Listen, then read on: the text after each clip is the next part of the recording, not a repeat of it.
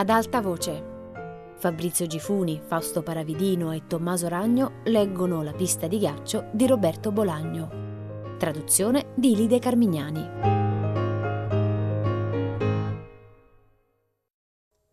Gaspar Heredia A volte, quando mi avvicinavo al cancello del campeggio, all'alba, lo vedevo uscire dalla discoteca, di là dalla strada, ubriaco e solo, oppure con gente che io non conoscevo e lui nemmeno a giudicare dal suo atteggiamento assorto, dai gesti d'astronauta o da naufrago. Una volta lo vidi in compagnia di una bionda e quella fu l'unica occasione in cui mi sembrò allegro. La bionda era bella, e i due davano l'impressione di essere gli ultimi a lasciare la discoteca. Le poche volte che mi notò ci salutammo alzando una mano e basta. La strada è larga e a quell'ora ha un'aria spettrale. I marciapiedi pieni di cartacce, avanzi di cibo, lattine vuote e vetri rotti. Di tanto in tanto si incontrano degli ubriachi che vagano diretti ai rispettivi alberghi e campeggi e per lo più finiscono smarriti a dormire sulla spiaggia. Una volta Remo attraversò la strada e mi chiese dal cancello se il lavoro andava bene. Dissi di sì e ci augurammo la buonanotte. Non parlavamo molto, al campeggio non si faceva vedere quasi mai. Era Bobadia a venire ogni pomeriggio prima che cominciasse il mio turno e si fermava un po' a guardare i libri contabili e gli schedari. Con Bobadilla non entrei mai in confidenza. Ogni 15 giorni mi pagava e lì finivano i nostri rapporti, rapporti cortesi, va detto. Remo e Bobadilla, quest'ultimo in grado minore, erano apprezzati dai loro dipendenti, pagavano bene e sapevano mostrarsi comprensivi se capitava un problema. Gli addetti alla reception, una ragazza di Z e un peruviano che faceva anche l'elettricista, e le tre donne delle pulizie, fra le quali una senegalese che in spagnolo sapeva dire soltanto hola e adios, lavoravano nei limiti del possibile in un ambiente rilassato che addirittura favoriva l'amore. Il peruviano e la ragazza della reception avevano una storia. In ogni caso i problemi fra dipendenti e padroni erano minimi e problemi fra dipendenti non ce n'erano. Una delle possibili cause di questa armonia poteva essere la tipicità dello staff. Tre stranieri senza permesso di lavoro e tre spagnoli ormai anziani che nessuno voleva e il gruppo era quasi al completo. Non so se nelle altre attività di Remo il personale avesse caratteristiche simili, immagino di no. Delle donne delle pulizie solo Miriam, la senegalese, dormiva fuori dal campeggio. Le altre due, Rosa e Azucena, erano della periferia di Barcellona e dormivano in una tenda familiare doppia, vicino ai bagni principali. Erano sorelle e vedove e arrotondavano facendo le pulizie a domicilio per un'agenzia che affittava appartamenti. Era la loro prima estate allo Stella Maris. L'anno precedente avevano lavorato per un altro campeggio di Z, da cui erano state licenziate per via del doppio lavoro, che a volte le obbligava ad assentarsi quando c'era più bisogno. Benché entrambe lavorassero in media 15 ore al giorno, Avevano ancora il tempo la sera di bersi qualche bicchierino alla luce della lampada a gas, piazzate su sedie di plastica sulla soglia della tenda, scacciando le zanzare e chiacchierando delle loro cose, fondamentalmente di quanto sono maiali gli esseri umani. La merda, malleabile, una sorta di linguaggio che tentavano invano di decifrare, era onnipresente in tutte le loro conversazioni notturne. Da loro seppi che la gente cacava nelle docce, sul pavimento, di qua e di là della tazza del cesso e pure sul bordo, operazione di un delicato equilibrio, non privo di un certo virtuosismo semplice e profondo. Con la merda scrivevano sulle porte, con la merda imbrattavano i lavandini, Merda prima cacata e poi trasportata in posti simbolici e bene in vista. Lo specchio, l'estintore, i rubinetti, merda impastata e poi usata per tracciare figure animali, giraffe, elefanti, topolino, slogan di calcio, organi del corpo, occhi, cuori, peni. Il colmo dell'indignazione per le due sorelle era che nel bagno delle donne succedesse lo stesso, sebbene con minor frequenza e con alcuni dettagli significativi che facevano ricadere la responsabilità di tali eccessi su una persona in particolare. Una lurida porca a cui erano decise a dare la caccia. A tale scopo le sorelle organizzarono insieme alla senegalese una discreta sorveglianza basata sul tenace e noioso metodo a eliminazione. In altre parole, controllavano attentamente chi utilizzava la toilette e immediatamente dopo entravano a verificare le condizioni in cui era stata lasciata. Scoprirono così che quegli abusi fecali avvenivano a una certa ora della notte e la principale sospettata si rivelò una delle due donne che vedevo sempre ai tavolini del bar. Rosa e Azucena sporsero denuncia alla reception e gli addetti lo dissero al caraio e il caraio lo disse a me di parlare con la suddetta e senza offenderla, con le buone, fare quello che potevo. Il compito non era facile, come potete capire. Quella sera aspettai al bar finché non se ne furono andati tutti. Come sempre, le due donne furono le ultime a muoversi, sedute al capo opposto della terrazza, seminascoste sotto un albero enorme, le cui radici avevano screpolato il cemento della pavimentazione. Come si chiamano quegli alberi? Platani, pini marittimi, non lo so. Mi avvicinai con la tazza in una mano e la torcia da sorvegliante nell'altra. Solo quando fui a meno di un metro diedero mostra di aver notato la mia presenza. Domandai se potevo accomodarmi accanto a loro. La vecchia attaccò a sghignazzare e disse certo, come no, zazzerone bello. Tutte e due avevano le mani pulite. Tutte e due sembravano godersi il fresco della sera. Che cosa potevo dire io? Solo sciocchezze. Un'atmosfera di strana dignità le ammantava, proteggendole. La ragazza era silenziosa, e buia. La vecchia, al contrario, era loquace e aveva il colore della luna, di una luna a schegge che veniva giù. Di che cosa stavamo parlando quella prima volta non me lo ricordo. Nemmeno un minuto dopo averle lasciate sarei riuscito a ricordarmelo. Nitide, nitidissime, riemergono solo le risate della vecchia gli occhi piatti della giovane, come se guardasse in dentro, forse come se avesse mandato in vacanza gli occhi, forse sì, forse. E la vecchia nel frattempo parlava e sorrideva, parole enigmatiche, quasi cifrate, come se tutto quello che era lì, gli alberi, il pavimento crepato, i tavoli vuoti, i riflessi perduti sulla tettoia del bar, si stessero pian piano cancellando e solo loro due se ne accorgessero Pensai che una donna così non poteva aver commesso quello di cui era accusata e che se lo aveva commesso doveva avere le sue ragioni.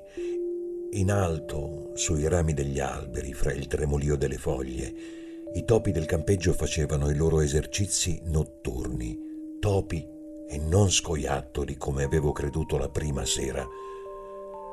Allora la vecchia cominciò a cantare né troppo forte né troppo piano, come se anche la sua voce, per riguardo nei miei confronti, scendesse prudentemente dal folto dei rami, una voce coltivata. Benché io non capisca nulla di opera, mi sembrò di riconoscere pezzi di diverse arie. Comunque, la cosa più interessante era che cantava in varie lingue, frammenti minuscoli che inanellava senza difficoltà Battiti d'ali per il mio solo piacere E dico il mio solo piacere perché la ragazza rimase tutto il tempo assente. A volte si portava la punta delle dita agli occhi e basta. Malata dentro ai gorgheggi della cantante restava padrona di una notevole forza di volontà per cui si trattenne dal tossire mentre la vecchia cantava. A un certo momento ci guardammo in faccia. No, credo di no, anche se può darsi.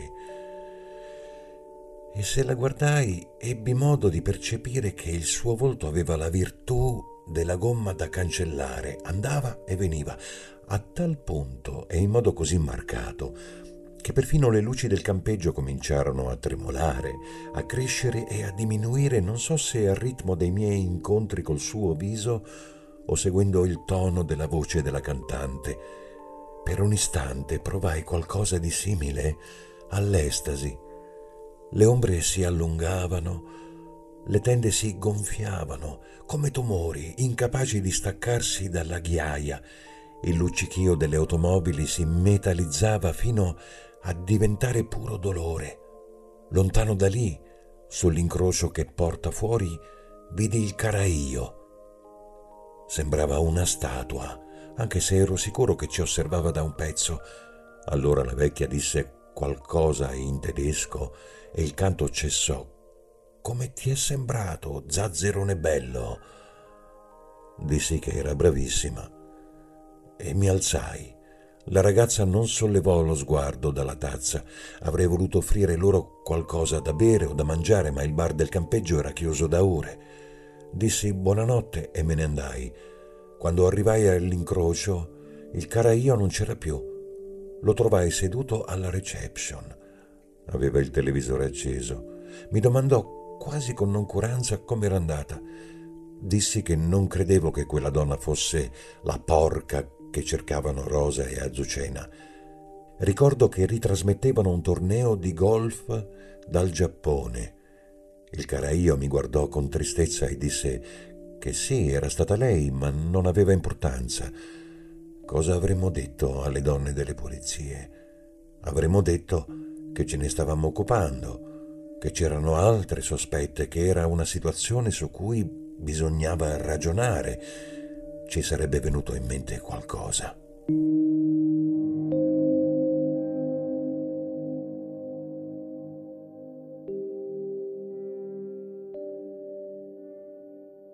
Enric Rusqueias. Benvingut, dicono, emigrò alla fine del secolo scorso. Tornò dopo la prima guerra mondiale e costruì il palazzo fuori città, ai piedi della scogliera, nella caletta oggi nota come Cala Benvingut. Nel centro storico c'è una strada col suo nome, Carrer Joan Benvingut. Un panettiere, un fioraio, un negozio di cesti e pochi appartamenti vecchi e umidi conservano il ricordo di quel catalano insigne. Che cosa ha fatto Benvingut per Z? Tornare mi sembra ad essere un esempio tangibile del fatto che un figlio del popolo poteva diventare ricco in America. Metto subito in chiaro che non ho simpatia per quel genere di eroi. Io ammiro chi lavora e non ostenta i soldi. Ammiro chi modernizza il paese ed è capace di dotarlo del necessario per quante difficoltà possano sorgere lungo la strada. Da quanto ne so, Benvingut non era per niente così. Figlio di pescatori, poco istruito, al suo ritorno si trasforma nel cacicco di Zeta e in uno degli uomini più ricchi della provincia. Naturalmente fu il primo ad avere un'automobile, fu anche il primo a costruirsi una piscina e una sauna personali. Il palazzo fu progettato in parte da un famoso architetto di quegli anni, Lopez y Porta, un epigono di Gaudì, e poi dallo stesso Benvingut, il che offre una valida spiegazione del carattere labirintico, caotico, incerto di tutti i piani, dal primo all'ultimo. Quanti piani ha infatti Palazzo Benvingut? Poca gente lo sa con sicurezza. Visto dal mare sembra averne due e dà per di più l'impressione di sprofondare, come se poggiasse sulle savie mobili e non sulla pietra viva. Dall'entrata principale e dal viale che attraversa il giardino, il visitatore potrebbe giurare che ci sono tre piani. In realtà il palazzo ne ha quattro. L'inganno nasce dalla disposizione delle finestre e dal dislivello del terreno. Dal mare si vedono il terzo e il quarto piano. Dall'ingresso il primo, il secondo e il quarto. Quanti piacevoli pomeriggi vi passai con Nuria, quando il progetto di Palazzo Benvingut era ancora solo quello, un progetto, una possibilità capace di ispirare nel mio animo la poesia e la dedizione che credevo intrinseci all'amore. Con quanta stupefacente felicità girammo le stanze, aprendo balconi, armadi, scoprendo cortiletti interni, solinghi e statue di pietra nascoste dai rovi, e poi stanchi alla fine dell'esplorazione com'era piacevole sedersi in riva al mare a mangiare i panini che aveva preparato Nuria. Per me una lattina di birra, per lei acqua minerale in tetrabrick. Durante queste notti interminabili mi sono spesso chiesto cos'è che mi spinse a portarla per la prima volta a Palazzo Benvingut. La colpa, a parte l'amore che cerca penosamente di essere ameno e manda tutto all'aria, c'è la Laguna Blu. Sì, mi riferisco al film, al vecchio film con Brooke Shields. A onore del vero e come dettaglio curioso, devo dire che tutta la famiglia Martì amava Laguna Blu. La madre, Nuria e Laia erano appassionate consumatrici delle avventure di Brooke e Nick in paradiso. Avete mai visto Laguna Blu? Io me lo sono sorbita almeno cinque volte in cassetta nel soggiorno di casa sua, anche se non sono mai riuscito a capirne i pregi cinematografici. La gioia che mi suscitava inizialmente, non il film, ma il profilo di Nuria che contemplava quei ragazzini inselvatichiti, si trasformò a forza di consumare la cassetta in insicurezza e paura. Nuria desiderava vivere, almeno quando mettevamo quella dannata cassetta sull'isola di Brooke Shields. La sua bellezza angelica, il suo corpo perfetto e atletico non avrebbero minimamente sfigurato nel confronto, nel cambio di paesaggio, quello che se la sarebbe vista brutta con l'estrapolazione ero io. se Nuri aveva diritto a vivere su quell'isola, aveva anche diritto a un compagno snello, forte, bello, per non dire giovane, come quello del film. In quel cast, devo ammetterlo, io potevo solo aspirare a essere Peter Ustinov. Una volta Laia disse, riferendosi a Ustinov, che era un ciccione buono, anche se sembrava un ciccione cattivo. Mi sentii tirato in causa, arrossii come confrontare la mia grassezza, le mie sgraziate rotondità con i bicipiti duri di Nick, come confrontare la mia statura al di sotto della media con il metro e ottanta come minimo del biondino. La faccenda oggettivamente era ridicola, chiunque altro avrebbe riso di tali timori. Io invece soffrivo come non mai. I vestiti e lo specchio si trasformarono in divinità benevole e terribili. Da allora in poi cercai di andare a correre la mattina, di fare pesi in palestra, di provare diete dimagranti. La gente al lavoro cominciò a notare qualcosa di strano in me, come se stessi ringiovanendo. Ho dei denti splendidi, non mi cadono i capelli. Consolazioni da psicanalista che mi davo da solo davanti allo specchio. Ho uno stipendio da favola, una carriera promettente, ma avrei dato tutto in cambio di stare con Nuria ed essere come Nick. Allora pensai che Palazzo Benvingut era come un'isola e ci portai Nuria. La portai sulla mia isola. Gran parte della facciata e delle due torrette che si levano Dagli annessi è rivestita di piastrelle azzurre, azzurro mare nella parte inferiore azzurro cielo in quella superiore sulle torrette. Quando il sole le illumina in pieno, il passante scorge un brillio azzurro, una scalinata azzurra che sale verso il monte. Prima guardammo sfolgorare il palazzo dall'automobile su una curva della strada, poi la invitai a visitarlo. Come faceva ad averne le chiavi? Ma nulla di più facile. Da anni il palazzo apparteneva al comune di Zeta. Tremando, chiesi a Nuria di esprimere la sua opinione. Trovo tutto meraviglioso. Bello come l'isola di Brook Shields molto di più. Mi sentii svenire. Nuria ballava nel salone e salutava le statue, non smetteva di ridere. Il giro della casa si prolungò e ben presto scoprimmo in una gigantesca costruzione la leggendaria piscina di Joan Benvingut, piena di sporcizia come una discarica la piscina, un tempo bianca, parve riconoscermi, salutarmi. Io, immobile, incapace di rompere l'incantesimo, rimasi lì impalato, mentre Nuria scorazzava già in altre stanze. Non riuscivo a respirare. Credo sia stato allora che prese forma il progetto a grandi linee, anche se ho sempre saputo che alla fine mi avrebbero scoperto.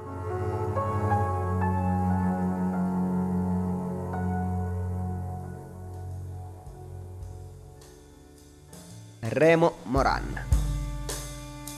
Conobbi Lola in circostanze particolari durante il mio primo inverno a Zeta. Qualcuno in città Un'anima caritatevole o diabolica, aveva allertato i servizi sociali e in un mezzogiorno luminoso lei si presentò al negozio chiuso. Riuscì a vedermi attraverso i vetri.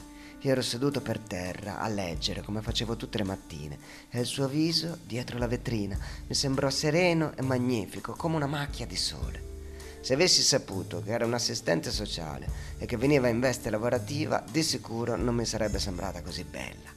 Ma questo lo seppi dopo essermi alzato per aprire la porta e averle detto che il negozio sarebbe rimasto chiuso fino a maggio.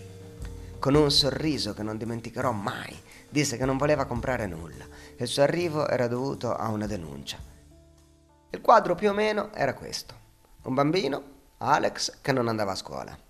Il fratello maggiore o il padre, io, che non combinava nulla di buono tranne leggere quando il sole scaldava la vetrina, un negozio a rischio di degrado nel cuore del quartiere turistico per colpa di certi sudamericani privi di scrupoli.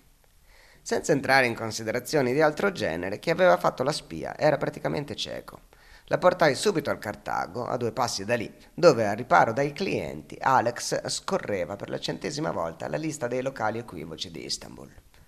Dopo le presentazioni, la invitammo a bere un bicchierino di cognac e poi Alex dimostrò, carta d'identità alla mano, la sua maggiore età. Lola cominciava a dire che le dispiaceva moltissimo, che quegli errori erano frequenti. Allora la pregai di tornare al negozio perché vedesse che là, degrado, zero. Ormai lanciato, le mostrai i libri che leggevo, le dissi qual era il mio poeta catalano preferito, i poeti spagnoli che ammiravo di più, insomma, la solita maledetta pappardella. Comunque, non riuscì mai a capire perché vivessimo nel negozio e non in un appartamento o una pensione. Grazie a quell'incidente misi a fuoco alcune cose. Primo, che i sudamericani erano visti con un po' di diffidenza. Secondo, che il comune di Z non voleva che i commercianti dormissero per terra in negozio. Terzo, che Alex stava prendendo il mio accento, il che era preoccupante. Lola, a quel tempo, aveva più o meno 22 anni ed era volenterosa e intelligente, anche se non troppo, è chiaro, altrimenti non si sarebbe messa con me. Era allegra, ma anche responsabile ed enormemente portata per la felicità. Non siamo stati infelici, credo. Ci piacemmo. Cominciammo a uscire nel giro di qualche mese, ci sposammo. Facemmo un figlio e quando il bambino compì due anni divorziamo. Con lei scoprì per la prima volta il mondo degli adulti, anche se di questo mi resi conto solo dopo la separazione. Ero un adulto, vivevo fra adulti, i miei problemi e desideri erano da adulto, reagivo come un adulto, perfino i motivi della nostra separazione erano inequivocabilmente da adulti.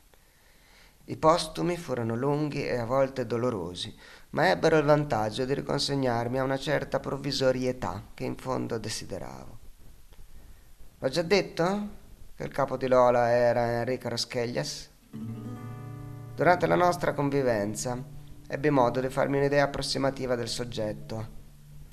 Repellente, un piccolo tiranno, pieno di paure e manie, convinto di essere al centro del mondo mentre era soltanto un grassone schifoso incline ai musi lunghi il caso volle che il suo odio per me fosse naturale e istantaneo.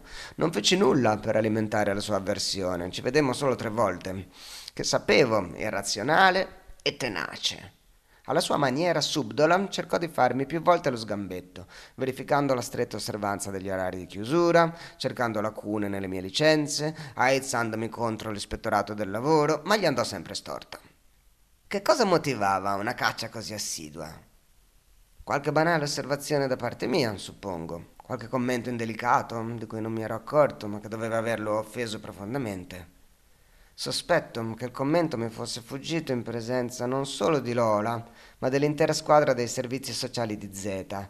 Ricordo vagamente una festa, chissà che ci facevo, non lo so, accompagnavo Lola, suppongo, anche se è strano, tutti e due avevamo delimitato con cura il campo delle nostre amicizie. Lei aveva i suoi amici del lavoro, fra i quali c'era Roscheglias, e io avevo Alex e la gente che veniva a bere al Cartago. Tristezza pura. Fatto sta che probabilmente lo avevo offeso. Con un tipo di quella razza, un'osservazione forse un po' maliziosa, forse un po' velenosa, poteva alimentare un rancore eterno. In ogni caso, la sua antipatia si era sempre tenuta entro i limiti burocratici convenzionali, almeno fino all'estate scorsa. Perché allora Rascheglias, inspiegabilmente, sembrò impazzire. Il suo comportamento divenne ancora più stravagante del solito e i suoi subordinati, così mi raccontò Lola, desideravano soltanto che arrivassero le vacanze. La sua xenofobia verso i sudamericani aveva trovato un bersaglio ben preciso per molti giorni e molte notti sentì ronzarmi intorno la sua ombra affannosa, un frufru maligno da maiale alato, come se stavolta la trappola avesse buone probabilità di funzionare. La situazione, in un certo senso, era interessante e degna di studio, anche se in quel periodo l'unica cosa che mi interessava davvero era Nuria Martì. Che mi importava se Roschelia se era palesemente nervoso o aveva la schiuma alla bocca? La faccenda un triangolo molto originale, avrebbe potuto essere divertente, ma la morte raramente lo è. Credo che durante tutti gli anni che passai sepolto a Z mi stessi preparando al ritrovamento del cadavere.